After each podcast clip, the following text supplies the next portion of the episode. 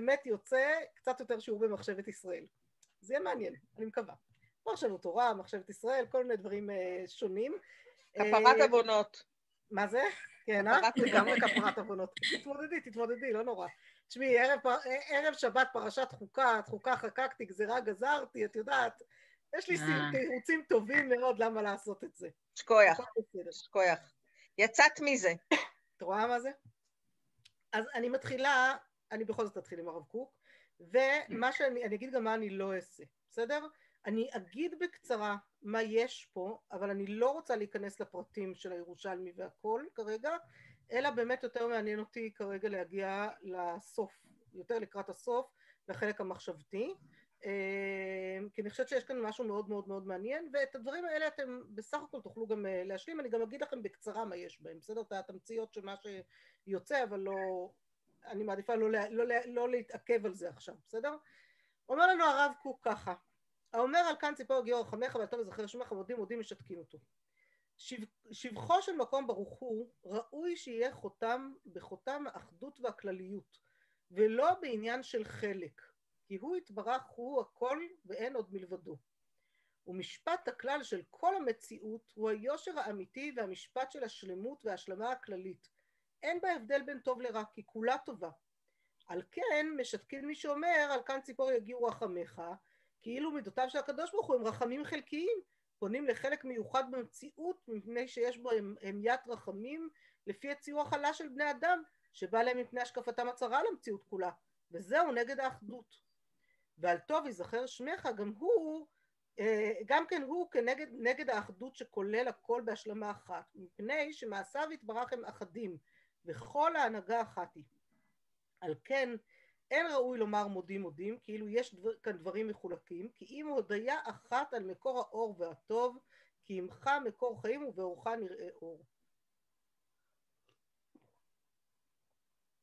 אז דבר ראשון באמת אני חושבת כפתיחה ככה כללית יותר, הוא לוקח את זה למקום מעניין, תסכימו איתי, קצת שונה ממה שראינו, אבל הוא בעצם כולל באיזשהו כלל אחד את כל האפשרויות שהיו לנו כאן, בסדר? היו לנו כאן כמה אפשרויות שונות, שאפשר לדון בהן בצורה כזאת או אחרת, והוא בעצם לוקח את הכל ואומר, אם רגע אחד נרים את המבט יותר גבוה, אז נבין שכל האפשרויות האלה לא רלוונטיות, כי הן בעיני בשר ודם, שרואה, עיני בשר ודם תמיד רואים רק חלקיות, בסדר? תמיד אפשר לבחור אם לראות את חצי הכוס המלאה או חצי הכוס הריקה, אבל גם אם רואים את חצי הכוס המלאה, רואים חצי כוס, תסכימו איתי, רואים את המלא, אבל עדיין רואים חצי, נכון? הקדוש ברוך הוא בעצם רואה את התמונה הכללית שהיא תמיד מלאה, היא תמיד טובה. זה בעצם מה שאומר לנו הרב קוק, וזה ראייה שפשוט כבני אדם אין לנו שום יכולת להתמודד איתה, נכון? זאת אומרת, זה משהו שהוא גם מחוסר, במידה מסוימת אולי מחוסר הבנה אפילו מבחינתי, כי אני באמת, הראייה שלי תמיד תישאר חלקית, בהיותי בן אדם. בסדר, זה ככה, אבל הוא מעלה את זה לאיזשהו מקום, הוא אומר, כשאנחנו עומדים ומשבחים את הקדוש ברוך הוא, אז עמדת הנפש צריכה להיות כזאת שמבינה שאני רואה חלקית והוא רואה הכל, והוא הכל, הוא לא רואה הכל, הוא הכל בעצמו, ולכן אין לי יכולת באמת להגיד כלום כמעט. ואז אני צריכה להיאחז רק בדברים שיש לי להיאחז בהם, לא יותר מזה, וזה באמת מסביר יפה גם את כל העניין הזה של מה שאמר משה רבנו ולא יותר וכולי וכולי, זאת אומרת יש כאן כמה סניפים לדבר הזה שראינו, וגם לא להגיד דברים חלקיים, כמו על כאן ציפור הגיעו רחמך, מודים, על דברים כאלה משתיקים. בסדר? זה דבר אחד ככה סתם כפתיחה כללית. מה יש לנו כאן בעצם? דבר ראשון, תסתכלו, המשנה במגילה, לא יודעת אם ראיתם אותה, מה שראיתם בראש, בעצם ראיתם נוסחאות אחרות קצת לגמרא שלנו, נכון? כלומר, ממש מביאים נוסח אחר למשנה, כי המשנה שלנו כנראה בתלמוד הבבלי, כמו שהגיע לידינו בדפוס לפחות של וילנה, חתכו חלק מהמשנה, בסדר? משהו שם לא מסודר נכון מבחינת המשנה, אבל המשנה הזאת, מה שמאוד מעניין איתה, שהיא משנה שממש העתק הדבק נמצאת גם במגילה. בסדר? זו משנה שחוזרת על עצמה פעמיים בש"ס. פעם אחת בברכות, פעם אחת במגילה, ממש אותה משנה עם קצת שינויים, כלומר המשנה במגילה היא קצת יותר רחבה מהמשנה בברכות, אבל בעצם אותה משנה בדיוק נמצאת גם במגילה, ראיתם את זה? זאת במקבילות זה ממש מקבילה מדויקת, עכשיו מה שעוד יותר מעניין זה שגם המקבילה המדויקת היא גם של הגמרא, לא רק של המשנה, וגם בירושלמי הירושלמי, וזה מה שאם תדפדפי טיפה על הטבלה, אז שעשיתי לכם בירושלמי, אז תראו שפשוט העתקתי לכם את הירושלמי בברכות לעומת הירושלמי במגילה, בסדר? כאן לא העתקתי את המשנה וכאן כן, אבל תראו שזה כמעט אותו דבר, מילים קצת הבדלים שונים, אבל ממש כמעט אותה סוגיה גם כן. ממש אותם חלקי סוגיה מגיעים לנו גם בירושלמי במגילה, וגם בברכות, וזה נורא מעניין, שזה ממש כאילו זה החטיבה ששייכת לנושא הזה, בסדר? למה חוזרים על זה גם במגילה וגם בברכות? שאלתם את עצמכם על זה? כאילו, נתקלתם בזה? הבנתם בכלל שיש כאן איזה משהו? לא, הבנו שזה אותו דבר ומאוד דומה. זה עניין של תפילה ועניין של קריאה, לא? קריאה במגילה.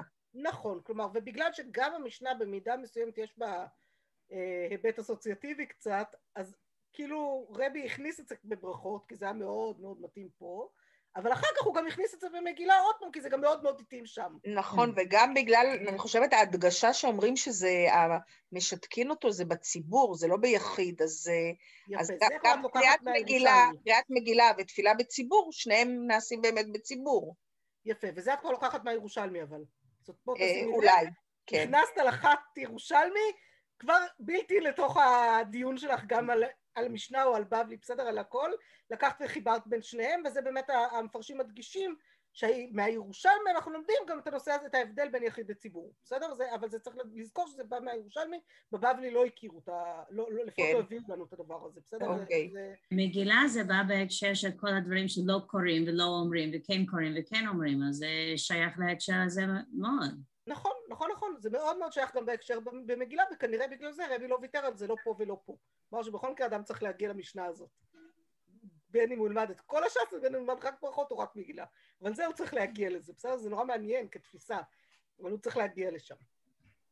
מה שאני רוצה שנעשה עכשיו זה באמת ככה טיפ-טיפה, אז זה בעצם הרמה הזאת של הדברים, ואם לא ראיתם את הירושלמי, אז מי שלא ראתה שווה לראות, בסדר? שווה ככה להכיר גם את הדברים האחרים, אם תרצו להשלים את זה בהזדמנות. מה שאני רוצה עכשיו שבאמת נדלג אליו, רבנו יונה פה סתם מפרש פירושים, לפעמים תוכלו גם להסתכל אחר כך. אני רוצה שנדלג עכשיו באמת עוד קצת הלאה, אחרי הראש, ואחרי התוספות של מגילה, למקורות בדיוק, מפירוש המשנה וכל הנושא הזה, בסדר? אני חוזרת עכשיו בעצם לכל הנושא הזה של על כאן ציפור, יגיעו חמך ומודים מודים וכל זה, בעצם שואלת את השאלה, מה העניין פה, בסדר? מה הסיפור הזה, למה על כאן ציפור הזה כל כך מסוכן? בסדר, וזה שיש פה שתי דעות, בסדר, ראיתם את זה, שיש פה בעצם שתי דעות, נכון? נחלקו, מה הבעיה על כאן ציפור, נכון? כבר הגמרא שלנו שואלת השאלה, מה הסיפור שלכם? בסדר, אז הוא יגיד על כאן ציפור יגיעו רחמך, מה אכפת לי? בסדר, למה זה כל כך מפחיד אותי, הדבר הזה, נכון? כי מלא מודים וכולי, אפשר נראה כמו שתי רשויות, טוב ורע, באמת נראה משהו ככה חריג. אבל מה הבעיה עם כאן ציפור? אז פליגי ביתרי המוראי במערבה, כלומר המוראי ארץ ישראל. ראיתם את זה, נכון? כן.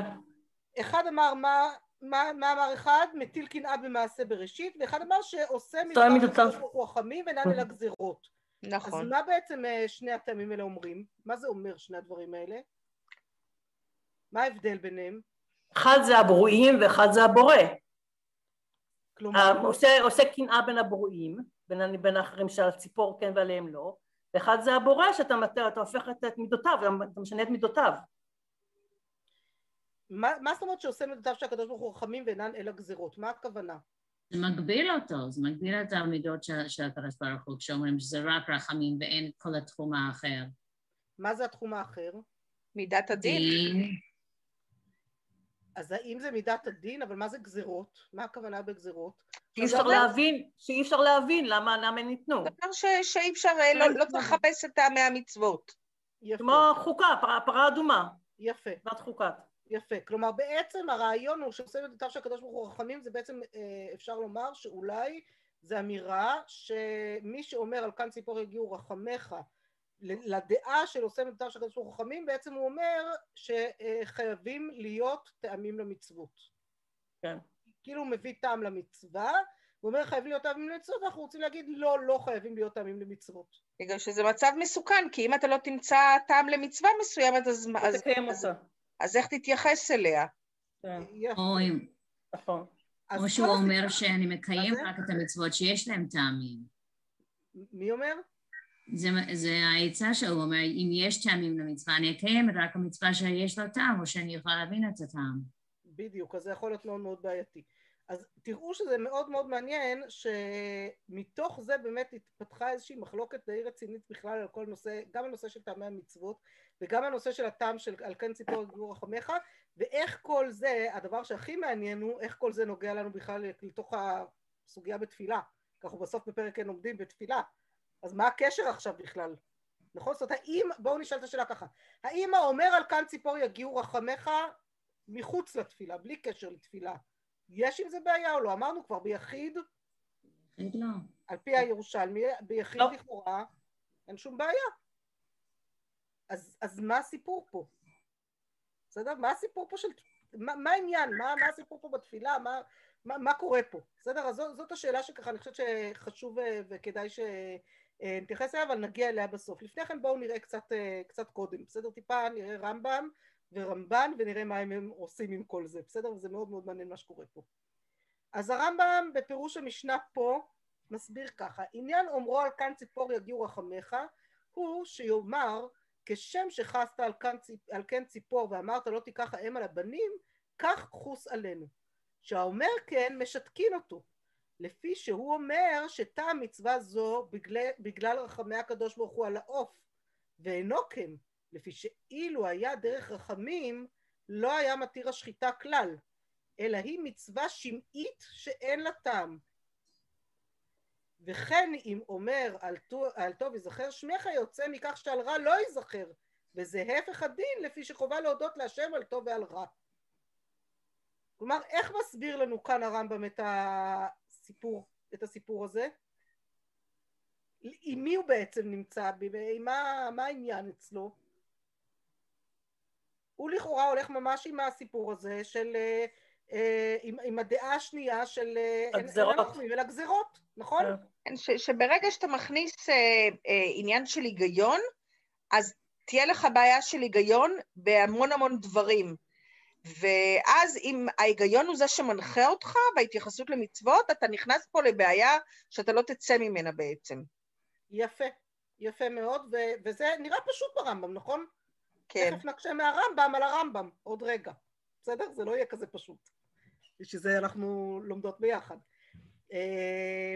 אז אם אני רוצה עכשיו להקשות מהרמב"ם על הרמב"ם עוד רגע, בואו נדלג עוד טיפה, כאן המשניות, פשוט הבאתי לכם את המשניות במגילה, בסדר? את המשניות במגילה כמו שמופיעות שם במשניות לפני הרמב"ם. איזה מקור? אתם רואות שבמגילה הוא מסביר בצורה די דומה, בסדר? אם תסתכלו רגע על פירוש המשנה, בזה הוא... אינו מחמת חמלה, מאת השם אל הגזירת הכתוב. נכון, אז ממש נראה פירוש מאוד מאוד דומה, הוא נאמן לפירוש שלו גם במגילה, מצוין. בואו נראה מה קורה במורה. ספר מורה הנבוכים, מה קורה במורה חלק ג', בסדר? במורה חלק ג', תראו, והוא אומר ככה, ואומנם, מצוות שחיטת בהמה היא הכרחית, מפני שהמזון הטבעי לבני אדם הוא מן הזרעים והצומחים בארץ, ומבשר בעלי החיים, והטוב שבבשר הוא מה שהותר לנו לאוכלו. וזה מה שלא יסופק בו רופא, בסדר, זה כל רופא יגיד את זה, זה מה שהוא בעצם מנסה להגיד, וכאשר הביא הכרח טוב המזון להריגת בעלי חיים, כוונה התורה לקלה שבמיתות, ואסרה שיענה אותם בשחיטה רעה ולא בנחירה, ולא יחתוך מהם עבר כמו שבארנו. וכן אסר, זה כאן נמצא באמצע קטע שהוא מדבר על כל ענייני בעלי חיים, בסדר? וכן אסר לשחוט אותו ואת בנו ביום אחד, לשמר ולהרחיק לשחוט משניהם הבן לעיני האם, כי צער בעלי חיים בזה גדול מאוד. אין הפרש בין צער האדם עליו וצער שאר בעלי חיים, כי אהבת האם ורחמיה על הוולד אינו נמשך אחר השכל, רק אחר פועל הכוח המדמה הנמצא ברוב בעלי חיים, כמו שנמצא באדם. שזה נורא נורא מעניין להגיד את זה, כן? והיה זה הדין מיוחד בשור ושה, מפני שהם מותר לנו אכילתם מן הביתות הנהוג לאוכלם. והם אשר תכיר מהם האם את הוולד. וזהו הטעם גם כן בשילוח הכן, כי הביצים אשר שכבה האם עליהם והאפרוחים הצריכים לאימם, על הרוב אינם ראויים לאכילה, וכשישלח האם ותלך לה, לא תצטער בראות לקיחת הבנים, ועל הרוב יהיה סיבה להניח הכל, כי מה שהיה לוקח ברוב הפעמים אינו ראוי לאכילה, ואם אלו הצערים הנפשיים, חסה התורה עליהם בבהמות ובעופות, כל שכן בבני אדם. אז מה יש לנו עד פה? יש פה כאן התייחסות להיגיון, לרחמים, לחמלה, לצער בעלי חיים. לטעם המצוות, לגמרי הוא נותן טעם למצוות שילוח הקן, נכון? בצורה מאוד מפורשת. אין כאן גרירת הכתוב, יש פה טעם, מאוד ברור. והוא אומר, ולא תקשה עליי באומרם, על כאן ציפור יגיעו רחמך וגומר, כי הוא לפי אחת משתי הדעות אשר זכרנום. רצה לומר, דעת מי שחושב שאין טעם לתורה אלא הרצון לבד, ואנחנו נמשכנו אחר הדעת השני. כלומר, הוא אומר, אני יודע שיש שתי אפשרויות לומר. יש אפשרות לומר שהכל גזרות ואין בכלל טעמים. ויש אפשרות לומר, כמו שאנחנו רוצים לומר פה, שיש טעמים וצריך לחפש אותם. ויש היגיון. אז מה קורה פה? כן, הוא לא עקבי, אבל מורה נבוכים זה כאילו סיפור אחר. אני מסכימה איתך. זה נכון, אבל עדיין הרמב"ם זה הרמב"ם. אם הוא היה כותב בספרים האחרים משהו סותר, אבל שם הוא מאוד עקבי. פה במורה נבוכים, כל הרעיון של מורה נבוכים זה לתת טעם לדברים. אז כאילו, מה, הוא יכתוב פה גזרות? זה לא הקטע של הספר. יש בזה מן האמת, אבל עוד פעם, אם האמת היא, אם הוא מאמין באמת... אבל אני, בסדר, חני, אבל אני חושבת שהוא מכיר בזה שיש אנשים שברגע שאומרים להם זו גזרה ואל תיכנסו לטעמים, זה משהו שהם לא יכולים לקבל אותו, ובגלל זה הוא כתב את מורה נבוכים לאנשים האלה. אוקיי, כלומר, את אומרת בעצם, הרמב"ם בבסיס שלו חשב שאין צורך לחפש להם. שזה גזרה ושלא צריך להיכנס לזה. צריך לעזוב את זה. פה הוא יודע שיש אנשים שזה לא מתקבל על דעתם, ובשבילם הוא כותב את מורה נבוכים, וזהו, בשביל הסקטור הזה הוא כבר כן נותן פה טעמים, כי הוא יודע שהוא צריך לדבר בשפתם, אני מניחה שזה העניין. ואז כשהוא נותן את הטעם פה, אז מה את חושבת שהוא נותן פה? הוא דווקא לא מדבר פה על הרחמים של הקדוש ברוך הוא, מדבר פה על צער בעלי חיים, שזה כיוון אחר לגמרי אגב. נכון, ומה הוא מנסה... כלומר, הוא לא סותר את ה... לא, אני חושבת שהוא לא סותר את מה שהוא אמר קודם, של אל תתחיל לחשוב על התכונות של הקדוש ברוך הוא, כי את זה הוא לא סותר, גם פה הוא לא מדבר על התכונות של הקדוש ברוך הוא, רחמים לא רחמים. פה הוא מדבר על התופעה שאנשים רואים בעולם, הקדוש ברוך הוא בשמיים, לא רואים אותו. בסדר? מסתכל על תופעה שקיימת פה, רואים שהם... מצטערת על הבנים אם לוקחים אותם כשהיא נוכחת וכולי, ולתופעה הארצית מאוד הזאת הוא מתייחס כשהוא מדבר במורה נבוכים, לא על הקדוש ברוך הוא בכלל, לא קשור. אוקיי, ואז מה הוא אומר? בשביל מה הקדוש ברוך הוא אז מצווה אותנו את הציוויים האלה? הוא אומר לנו שמחייב אותנו במצוות שחיטה, ואומר אותנו... בגלל שאנחנו צריכים את זה, זה גם כורח, זה לא מלכתחילה, זה בדיעבד, אנחנו צריכים לאכול, אז הוא התיר לנו לאכול מהבשר, אבל אנחנו צריכים לעשות את זה באופן שלא יצער את בעלי החיים. זה השחיטה וזה הסיפור של כאן ציפור. וזה גם כורח, זה לא מלכתחילה, בכל מקרה הוא אומר זה בדיעבד. כלומר, בואי נעשה רגע סדר. רגע, אבל שנייה, אבל הוא לא מדבר לך על הבעיה, מה שבמשנה כתוב פה. הוא אומר, מישהו אומר על כאן ציפור יחוס רחמך, שתקים אותו. הוא מדבר פה על משהו אחר לגמרי. הוא אומר, הטעם, למה משלחים את האם? לפני שלוקחים את הבנים. זה לא בקשת חינה, תחוס עלינו כמו של הציפור, ואז יש בעיה עם זה. זה בשתי דברים שונים הוא מדבר. נכון, ואז מה? את אומרת, אז זה לא סותר בכלל, כי זה לא קשור? זה לא קשור, כאילו הוא אומר... אבל שם במשנה הוא כן דיבר על טעמי המצוות. מה? אבל גם שם במשנה הוא כן דיבר על טעם המצווה של שילוח הקן. בגלל שהוא הביא את הגמרא, בסדר, בגלל שהוא כבר היה מכור לגמרא, נכון. שמדברת על רחמים וגזרות, נכון, אז הוא כן הביא את ההתייחסות לזה, זה לא מדויק שזה בכלל לא קשור אחד לשני, זה כן קשור אחד לשני. כן, אבל הוא אומר שאם אתה אומר על כאן ציפור, יחוס רחמך, שאתה בגלל זה מחפש בכל, זה לא סותר שלכאן למצוות יש טעם. אוקיי. אתה אומר, לא לקום את אשתם, כאן ציפור יכול להיות, אבל אסור לך לומר את זה בגלל דברים אחרים, בגלל הגזרות האחרות, אבל פה יש, זה לא אומר שאין טעם בכאן ציפור. הוא מדבר על ערכים שצריך להיות בעולם, אבל הוא לא מדבר על זה שבגלל הערכים האלו מכניסים אותם לתפילה. התפילה בנפרד וערכים שהתורה נתנה לעולם בנפרד. יפה, אז בואי, את כבר הולכת לכיוון של התפילה, בואי נחכה איתו עוד רגע אחד, זהו, אני חושבת שאת צודקת בכיוון, אבל בואי נחכה עם זה רגע. אני רק מדייקת פה ברמב"ם, בואו נשים לב, מה הוא בעצם מנסה לומר פה, הוא אומר פה כמה דברים והם חשובים, בסדר, הוא מדייק פה כמה דברים חשובים. קודם כל הוא אומר, כל העניין הזה של שחיטה ושל שילוח הקן, בא באמת כדי שנשים לב לזה שאפילו בטבע זה נמצא, אפילו בבעלי החיים שאין להם שכל, אז הוא אומר, וכל שכן בבני אדם, כלומר, כל שכן שבני האדם צריך לשים לב, שאנחנו מלאי רחמים על בנינו, ולכן צריכים עוד יותר להיזהר בלא לצער את האם, בסדר? זה נורא מעניין, הוא ישים לב שהוא לא רק מדבר על הטעם למה אל תצער את האם בבעלי החיים, אלא לוקח מכאן, וזה נראה לי מאוד מאוד חשוב להבין, לוקח מכאן שיש כאן משהו שהאדם צריך לפתח בנפש שלו כלפי בני אדם אחרים, לא רק כלפי בעלי חיים אחרים. בסדר? זה דבר ראשון שהוא חשוב. וזה ממש, יש עוד הרבה מאוד ראשונים שהולכים ככה בכיוון הזה, של מה שהוא אמר גם פירוש המשנה קודם, של צריך לשים לב שאחר, אם הוא היה רוצה בכלל לצוות אותנו, שמה שאומר, סליחה, לא פירוש משנה כאן לפני כן, אם הוא היה רוצה לצוות אותנו בכלל, רק צער בעלי החיים היה מעניין אותו, אז הוא בכלל לא היה נותן לנו שחיטה.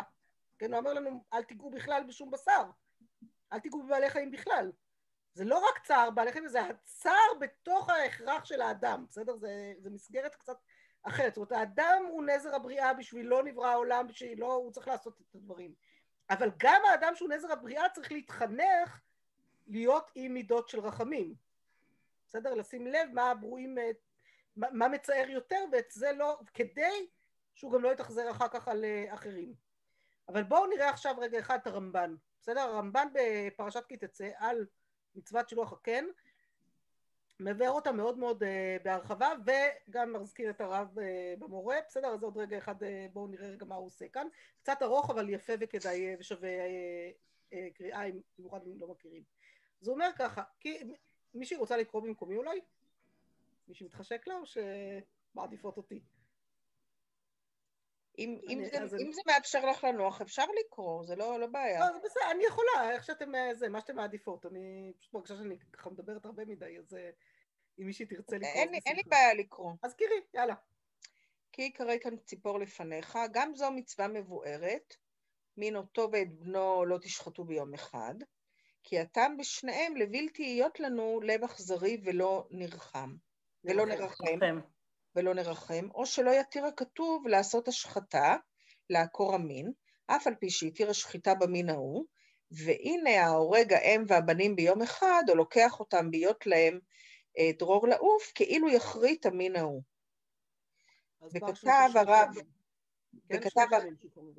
כן, וכתב הרב במורה הנבוכים, כי טעם שילוח הקן, וטעם אותו ואת בנו לא תשחטו ביום אחד, כדי להזהיר שלא ישחוט הבן בעיני האם, כי יש לה בהמות דאגה גדולה בזה, ואין הפרש בין דאגת האדם לדאגת הבהמות על בניהם. כי אהבת האם וחנותה? כנראה חנותה, לחנון.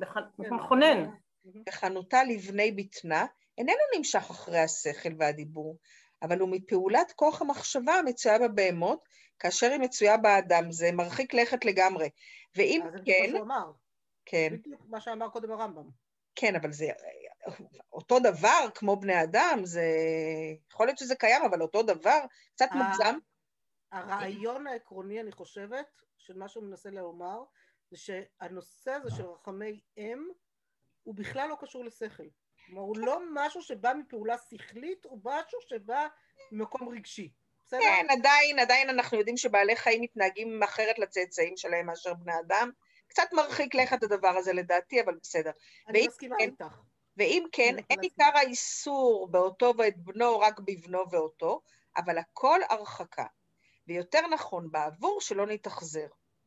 ואמר הרב, ואל תשיב עליי ממאמר החכמים, האומר על כאן ציפור יגיעו רחמך, כי זו אחת משתי סברות, סברת מי שיראה כי אין טעם למצוות, אלא חפץ הבורא, ואנחנו מחזיקים בסברה השנייה שיהיה בכל המצוות טעם, והוקשה עליו עוד מה שמצא בבראשית רבא, וכי מה אכפת לו להקדוש ברוך הוא בין שוחט מן הצוואר לשוחט מן העורף?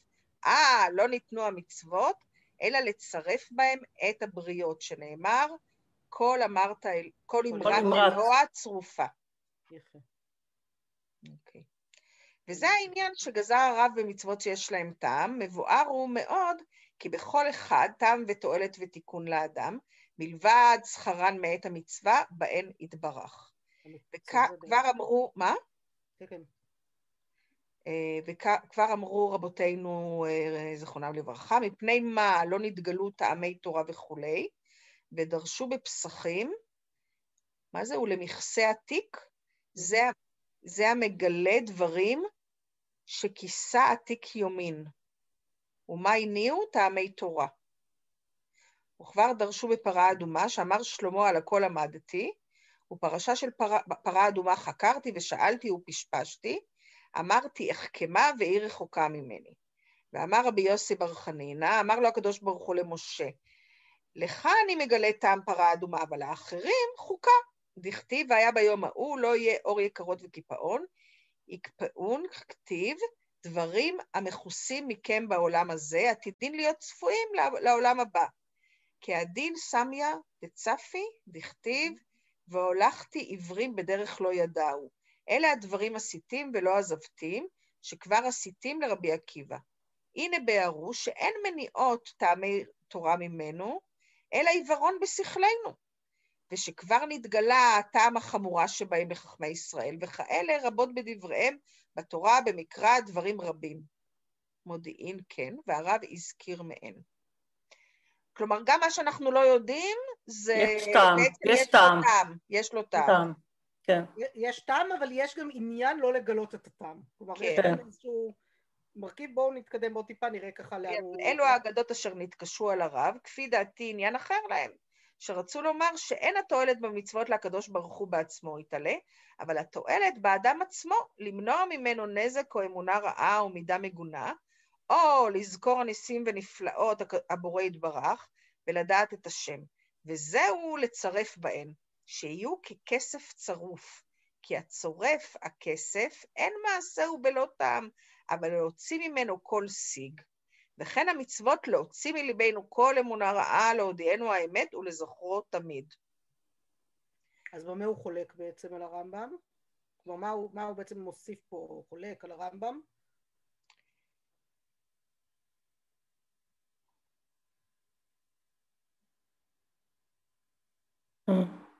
תמשיכי עוד טיפה, אולי זה יתבהר. ולשון זו ההגדה עצמה, הוזכירה, וילמדנו בפרשת זאת החיה, וכי מה אכפת לו לקדוש ברוך הוא בן שוחט בהמה ואוכל או נוחר ואוכל כלום, אתה מועילו או כלום אתה מזיקו, כלום אתה מועילו או כלום אתה מזיקו, או מה אכפת לו בין אוכל טהורות או אוכל טמאות, אם חוכמה, מה זה? אם חכמת, חכמת לך. חכמת, חכמת לך. לא ניתנו המצוות, אלא לצרף את הבריות, שנאמר, אמרות השם, אמרות טהורות, ונאמר, כל אמרת אלוה צרופה, למה? שיהיה מגין עליך, מגן. הנה מפורש בכאן, שלא באו לומר, אלא שאין התועלת אליו יתעלה, שיצטרך להורה כמחושב מן המנורה, ושיצטרך למאכל הקורבנות וריח הקטורת, אוקיי, זה לא בשבילו, בשבילנו, כן. ואפילו הזכר לנפלאותיו, ואפילו הזכר לנפלאותיו שעשה, שציווה לעשות לזכר ליציאת מצרים מעשה בראשית, אין התועלת לו. רק שנדע אנחנו האמת, ונזכה בו עד שנהיה ראויים להיות מגן עלינו, כי כבודנו, וסיפרנו ונפלאותיו, מאפס וטוב נחשבו לו. אבל זה... המטרה של המצוות היא בשבילנו ולא בשבילו. כן, אבל מה, זכר ליציאת מצרים, אנחנו, לא יודעת, אנחנו בראש השנה, אנחנו אומרים שהיציאת מצרים, הכל, זה בשביל להמליך את השם על העולם, זה בכלל לא בשבילנו. אוקיי, רגע, בשביל להמליך את השם על העולם, זה בשבילנו או בשבילו? זה גם וגם, זה לא רק בשבילנו. אז לפי מה שהוא אומר פה, זה לגמרי בשביל... זה הפוך. עכשיו, למה זה מחויב להיות בשבילנו ולא בשבילו? לא צריך. כי מה הוא צריך? מה אכפת לו? הוא השלם, בסדר? לכן פתחתי ברב קוק קודם. הוא השלם. אין בו, לא נוגע בו שום דבר, בסדר? הוא בכל מקרה לא חסר. בדבר שהוא הכי שלם שיכול להיות, לא יכול להיות לו שום חיסרון. ברגע שנגיד שהוא צריך למשהו, נגיד שיש לו חיסרון, ואז הוא כבר לא יהיה שלם, ואז פגמנו בשלמות, בסדר? זה לא יכול להיות. כל הסיפור שלנו פה זה איזשהו ביטוי לאותה שלמות, והוא תמיד יהיה ביטוי חלקי. כי אם הוא יהיה ביטוי שלם, אז עוד פעם השלם לא יכול להיות עוד שלם. בסדר? זה משהו מאוד מורכב, אבל עוד פעם דברים שבאמת אני אומרת אנחנו לא יכולות להבין אותם. אבל כן, התפיסה של הרמב"ן פה, תפיסה מאוד מאוד חד משמעית שלא יכול להיות, א', שלכל מצווה יש טעם, דבר ראשון, וכל הטעמים הם רק בשביל בני האדם. בסדר? אין טעם שהוא טעם שבא כי הקדוש ברוך הוא צריך משהו, רק אנחנו צריכים דברים. כן, טוב, הוא ממשיך. להמשיך לקרוא? תמשיך, כן, אני חושבת שזה שווה קריאה. והביא ראיה מן השוחט מן הצוואר והעורף, לומר שכולם לנו, ולא להקדוש ברוך הוא, לפי שלא ייתכן לומר בשחיטה, שיהיה בה תועלת וכבוד לבורא יתברך בצוואר יותר מהעורף או הניחור, אלא לנו הם, להדריכנו בנתיבות הרחמים גם בעת השחיטה. והביאו ראיה אחרת, או מה אכפת לו בין אוכל טהורות, והם המאכלים המותרים לאוכל טמאות, טומאות, והם המאכלים האסורים, שאמרה בהם התורה, טמאים הם עליכם, לכם. ורמז שהוא להיותנו נקיי הנפש, חכמים, משכילי האמת. אז כאן הוא כבר קצת חוזר על מה שזה, בואו נדלק טיפונת, ככה נראה מה זה, בואו נתקדם עוד יותר. ושאלו בירושלמי? כן, כי עכשיו מה שהוא אומר בעצם, הוא אומר, אוקיי, אז עד עכשיו דיברת על כל דברים שאני מבין, אבל מה קורה עם מצוות שהן בין אדם למקום בכלל? אוקיי. מה הן עושות? מה הסיפור שלהן? זה סתם, לא יכולתי גם שלא להביא את זה גם ביום של הנחת התפילין של הבן שלי, אז נקרא את זה בזריזות, ואני כן רוצה שנגיע לפסקה האחרונה שכבר מדברת ממש על הגמרא שלנו, אז בואי בכל זאת נקרא את הרב שלו בירושלמי. נשאלו בירושלמי בנדרים. חגית, אם את רוצה שאני אקרא, זה גם בסדר. יאללה, תקראי. נשאלו בירושלמי בנדרים, אם פותחים לאדם בכבוד המקום בדברים שבינו לבין המקום, והשיבו על השאלה הזאת, איזה הוא כבוד המקום, כגון סוכה שאיני עושה, לולב שאיני נוטל, תפילין שאיני מניח, והיינו כבוד המקום, משמע דלנפשי הוא דמהני. נכון? זה נשמע כאילו הקדוש ברוך הוא צריך את זה, אם אני מבטל את זה. כהדה, אם צדקת מה תיתן לו. או מה מידך ייקח, אם חטאת מה תפעל בו ורבו פשעיך מה תעשה לו, הנה בערו שאפילו הלולה והסוכה והתפילין שציווה בהן שיהיו לאות על ידיך ולזיכרון בין עיניך, כי ביד חזקה הוציאך שבמצרים אינן לכבוד השם יתברך, אבל לרחם על נפשותנו, וכבר סידרו לנו בתפילת יום הכיפורים, אתה הבדלת אנוש מראש ותקיראו לעמוד לפניך, כי מי יאמר לך מה תעשה ומצטק מה ייתן לך, וכן אמר בתורה לטוב לך כל הימים, כאשר פירשתי, וכן ויצוונו השם לעשות את כל החוקים האלו, ליראת השם לוקחנו לטוב לנו כל הימים, והכוונה בכולם לטוב לנו, ולא לא יתברך ויתעלה, אבל כל מה שנצטווינו שיהיו בריאות, צרופות ומזוקקות, ולא סיגי מחשבות רעות ומידות מגונות, כלומר גם התפילין שמניחים, והלולה והסוכה, הכל מייצר בנו בנפש האדם את קבלת עול מלכותו, אבל זה לא שהוא צריך את זה, אנחנו צריכים את זה כדי שנדע איך לקבל עול מלכות שמיים, איך להיות מקושרים. בסדר? זה הרעיון הזה בשביל המידות שלנו והמחשבות שלנו.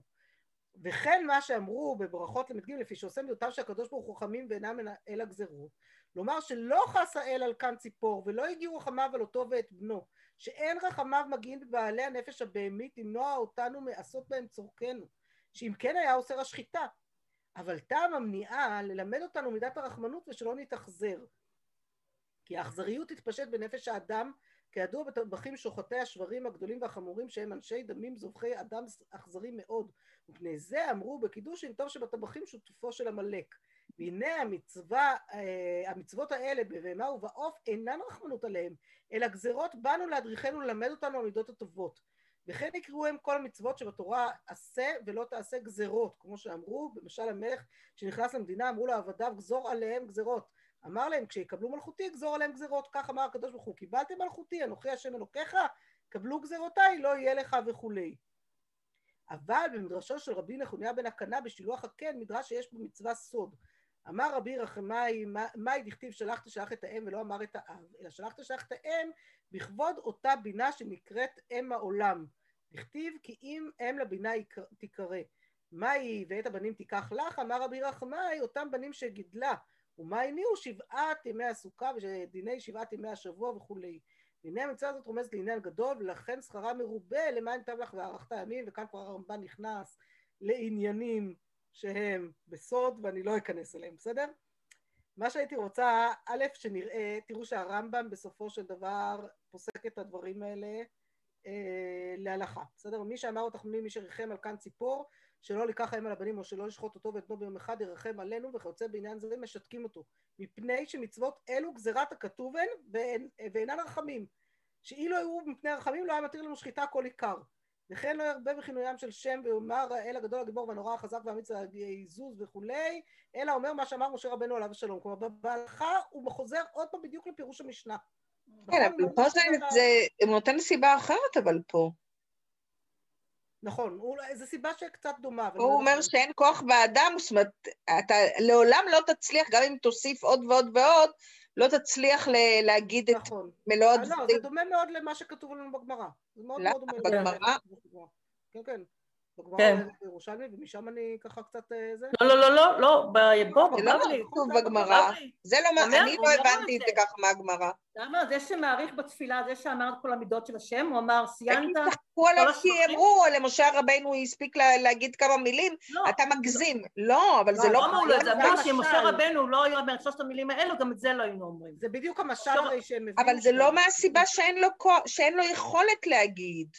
לא, זה בדיוק המשל שהם הביאו. נכון, המשל שהם הביאו. זה כשאם אתה... יש איזה תכשיט זהב, ותתאר אותו במילים של כסף, תוזיל אותו. בסדר? אז אין לך את היכולת באמת להגיד את הזהב. אז תגיד רק מה שיש לך כבר, איזו פורמולה קיימת, אבל אל תנסה להיות חכם ולהוסיף יותר מזה. כן, אבל... לא, רגע, לא, בסדר. שמה זה בבחינת כל המוסיף גורע. פה זה משהו אחר לדעתי. כל הגורע זה לא מה שכתוב פה, שאין כוח באדם להגיע לסוף שבחיו. זה שני דברים שונים לגמרי. אני לא יודעת אם הכוונה שאין כוח באדם להגיע בסוף שבחיו זה בדיוק זה, כלומר היכולת להגיע להכל, אתה לא תגיע אף פעם להכל, אז עדיף שתקצר אבל זה לא מה שכתוב, בסדר גמור, נכון, זה מה שכתוב פה, ומה כתוב שם זה משהו אחר, שם כתוב כל המוסיף גורע. אני לא חושבת שכתוב שם רק כל המוסיף גורע, כתוב שם מעבר לכל המוסיף גורע גם באמת את חוסר היכולת הזאת, אני חושבת שזה כן נמצא. לא חושבת שיש שם עניין של חוסר יכולת. טוב, זה צריך לעיין בגמרא פשוט כבר מאוחר, אני כן רוצה שנגיע לתפילה, בסדר? חשוב לי בכל זאת שנגיע וננסה להבין מה קורה פה, בסדר? אז כדי להגיע לתפילה בואי נדלג ככה כבר למקור האחרון ברב קוק שהבאתי כאן, שהוא קצת ארוך אבל הוא יפה, הוא לא נורא ארוך אבל הוא מאוד מאוד יפה. הרב קוק הזה הקפיץ אותי ממש כי לפניו יש סיפור, לשנייה תרשו לי עוד רגע כי נכנסתי מאוחר. הסיפור סיפר לי תלמיד בוגר ישיבת מעלה אדומים ששכן שלי פה, שפעם הרב סבתו נתן להם שיעור בדיוק לפני התפילה, איזשהו שיעור בעיון תפילה, על מה משמעויות התפילה ואיך צריך להתייחס אליה, והאם אנחנו באמת יש דבר כזה לבקש מהקדוש ברוך הוא לא ומה הוא עושה, דברים שלנו, למה שהשיעור שלהם של פלפול במה זה תפילה ומה מהותה של תפילה ומה הרעיון, ואז הוא סיים את השיעור, ובדיוק היו צריכים להיכנס להתפלל, לא יודעת איזו תפילה בישיבה, בדיוק היו צריכים להתפלל באותו רגע, והוא אמר להם, עכשיו תשכחו מכל מה שעשינו פה בשיעור, ותיכנסו לתפילה בתמימות. פשוט תעמדו כבנים לפני אבא ותבקשו. זה מעבר, כלומר זה מעבר חד.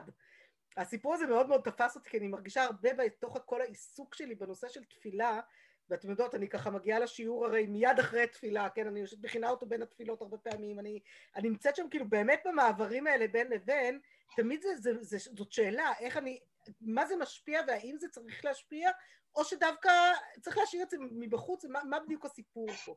כשראיתי את הרב קוק הזה ממש קפצתי עם זה, כי זה ממש היה יפה, אז בואו נראה. ויש בזה עוד צד ציור אחר, הוא מדבר כאן על הגמרא בברכות. כי הרמב"ם במורה נבוכים כשבאר טעם למצוות בחלק ג' כתב ששילוח הקן הוא באמת מצד מידת הרחמים, ואמר שהמשנה שסוברת משתקין אותו, כשאומר על כאן ציפור יגיעו רחמך, היא כדעת האומרים שאין טעם למצוות ושראוי לתלות הכל רק ברצון וגזרה. אמנם ראוי לדון יותר שתהיה המשנה מסכמת עם הדעת שאליה נוטה השכל הטבעי, שמתוך כך נמשך לזה הרמב"ם ז"ל, ונמצאו גם כן סימנים גדולים בדברי חז"ל שטעמי המצוות ודאי ניתנו להידרש, ולא נכתבו רק מפני התקלה. כלומר, הוא לא מסכים איתך, חגית, שאת המורה הוא כתב בדיעבד. לא, יש לנו הרבה סימנים בדברי חז"ל שצריך לכתוב טעמי המצוות, בהחלט צריך את הדבר הזה. ונראה שהרמב"ם ז"ל תלי לה בפלוגתא דתנאי אי דרשינן טעמא דקרא. אמנם נכון מאוד לומר שאף על פי שמצד משפט השכל ראוי לחפש טעם למצוות, וזוהי שלמות השכל שהוא שלמות התורה, כמו שהרמב"ם מדגיש הרבה מאוד פעמים, שחובה עלינו לחפש את הדברים האלה. אמנם שלמות הרגש ותמימות הלב בעבודת השם, שגם הוא חלק גדול משלמות האנושי, ראוי להיות יותר קבוע בהשקיף על המצוות רק מצד רצון השם יתברך שבהם, ולא מצד הטעם שימצא בהם. וטעם הדבר נכון מאוד, כי שלמות החוכמה מתלקטת אחת לאחת מידיעת כל פרט ופרט לעשות לכללים. על כן ראוי להשקיף על כל מצווה מצד החוכמה שבה, ולחקור בטעמה, וכל המוסיף לחקור ומוסיף דת ושלמות ויראת השם ואהבתו מצד החוכמה. אמנם המשך הרגש לשלמות ולעבודה אינה המשכה פרטית, כי היא המשכה כללית לרצון השם יתברך, שמוצאים אנו אותו כולו באורחנו בדרכי תורת השם. על כן כשמתעורר הרגש על ידי ההכרה ברצון השם יתברך, הוא מוכן מיד לכל טוב, כי ההליכה בדרכי השם לעשות רצונו תביא את האדם לכל טוב כללי, בכלל לא צריך להתעמק בכל נטע מהמצוות. אם הוא מתעורר להידבק במידותיו של הקדוש ברוך הוא, לרצות לעשות טוב, זה הרבה יותר פשוט. על כן זהו ההבדל בין זמן תורה לזמן תפילה. וכשאומר בתפילה על כאן ציפור יגיעו רחמך, הוא מבלבל בחשבונות של עומק חוכמה וחשבון של טעמי מצוות, את הוד ההרגש שצריך להיות טבעי ופשוט בלב תמים בתפילה, אף על פי שמצד עצמה היא דעה נכונה. על כן אמר רבא, כמה ידע היי מרבנן לרצוי למראי לפי האמת, ויהיה התועלת לחידודי לאביי גדול מאוד, שישכיל מזה ערך הציורים הצריכים אל התפילה, וערך השכל הצריך אל התורה והשלמות המדעי, וידע ליתן לכל דבר מועדו ועניינו, כבוד אלוהים מסתר דבר. היינו מצד רגש עבודת השם והשתפכות הנפש, שהחשבונות היתרות מפסידות אותו, וכבוד מלכים חקור דבר, היינו מצד עבודת השכל ושלמות התורה, שבה מלכים ימלוכו. ונמצא שאין ההשתקה באה מצד איסור שיש בדעה זו, כי אם מצד בלבול דעת שיש על ידה בעת התפילה הראויה למנוחה שלמה והשתפכות הנפש בתשוקתה אל אדוניה שהוא תהילתה יתברך שמו. עכשיו, יפה. נכון יפה? אני ככה קפצתי עם זה, וכאן אולי אפשר להוסיף גם את ההבדל בירושלמי בין יחיד לציבור. כי מתי משתתקים אותו? שהוא בציבור, כי בציבור, בתפילה של ציבור, אנחנו צריכים באמת לעמוד כציבור אחד במקום הפשוט הזה. יחיד שמוסיף תחנונים, וגם כאן תשימו לב שכל הסיפור הוא, המרשה אומר לנו על פעם אחרת, לא עכשיו, שידע לפעם, משתקים אותו שידע לפעם הבאה לא לעשות את זה. כרגע נותנים לו זמן עד שהוא יסיים, ורק אז משתקים אותו. יש כאן איזה מרחבים ככה שקצת מושכים את זה לכיוונים כמה שונים, זה לא נפסק ממש להלכה המרשה בצורה הזאת, אבל לא משנה, בעיקרון הרעיון הוא שא' צריך לדעת מתי הזמן, לכל זמן ועת לכל חפץ, כן? מתי הזמן לעסוק בחוכמה, ואז תחפש את המצוות ותדרוש ותנסה להבין כמה שאתה יכול בשכלך, אבל תדע גם לצאת מזה ועכשיו להיכנס לתפילה בתמימות. לשכוח את השיעור ולהיכנס לתפילה בתמימות, לעבוד את השם באמת מצד הרגש, מהצד הפשוט הטבעי הזה שאנחנו לא מתעסקים עכשיו. ואם אתה תכניס לתוך זה, בוודאי אם תכניס בכל שישמעו אותך, אתה תבלבל את דעת הציבור ותעשה בלגן. אלא בתפילה צריך להתפלל. בלימוד תורה צריך ללמוד תורה, או להקשיב אל השם, כמו שאמר לנו הרב זקס בשיעור הראשון שהבאתי לכם בברכות. בסדר, ואני חושבת שיש כאן איזה פער ככה מעניין ויפה, שאולי מושיב את כל הסוגיה הזאת במקום קצת אחר.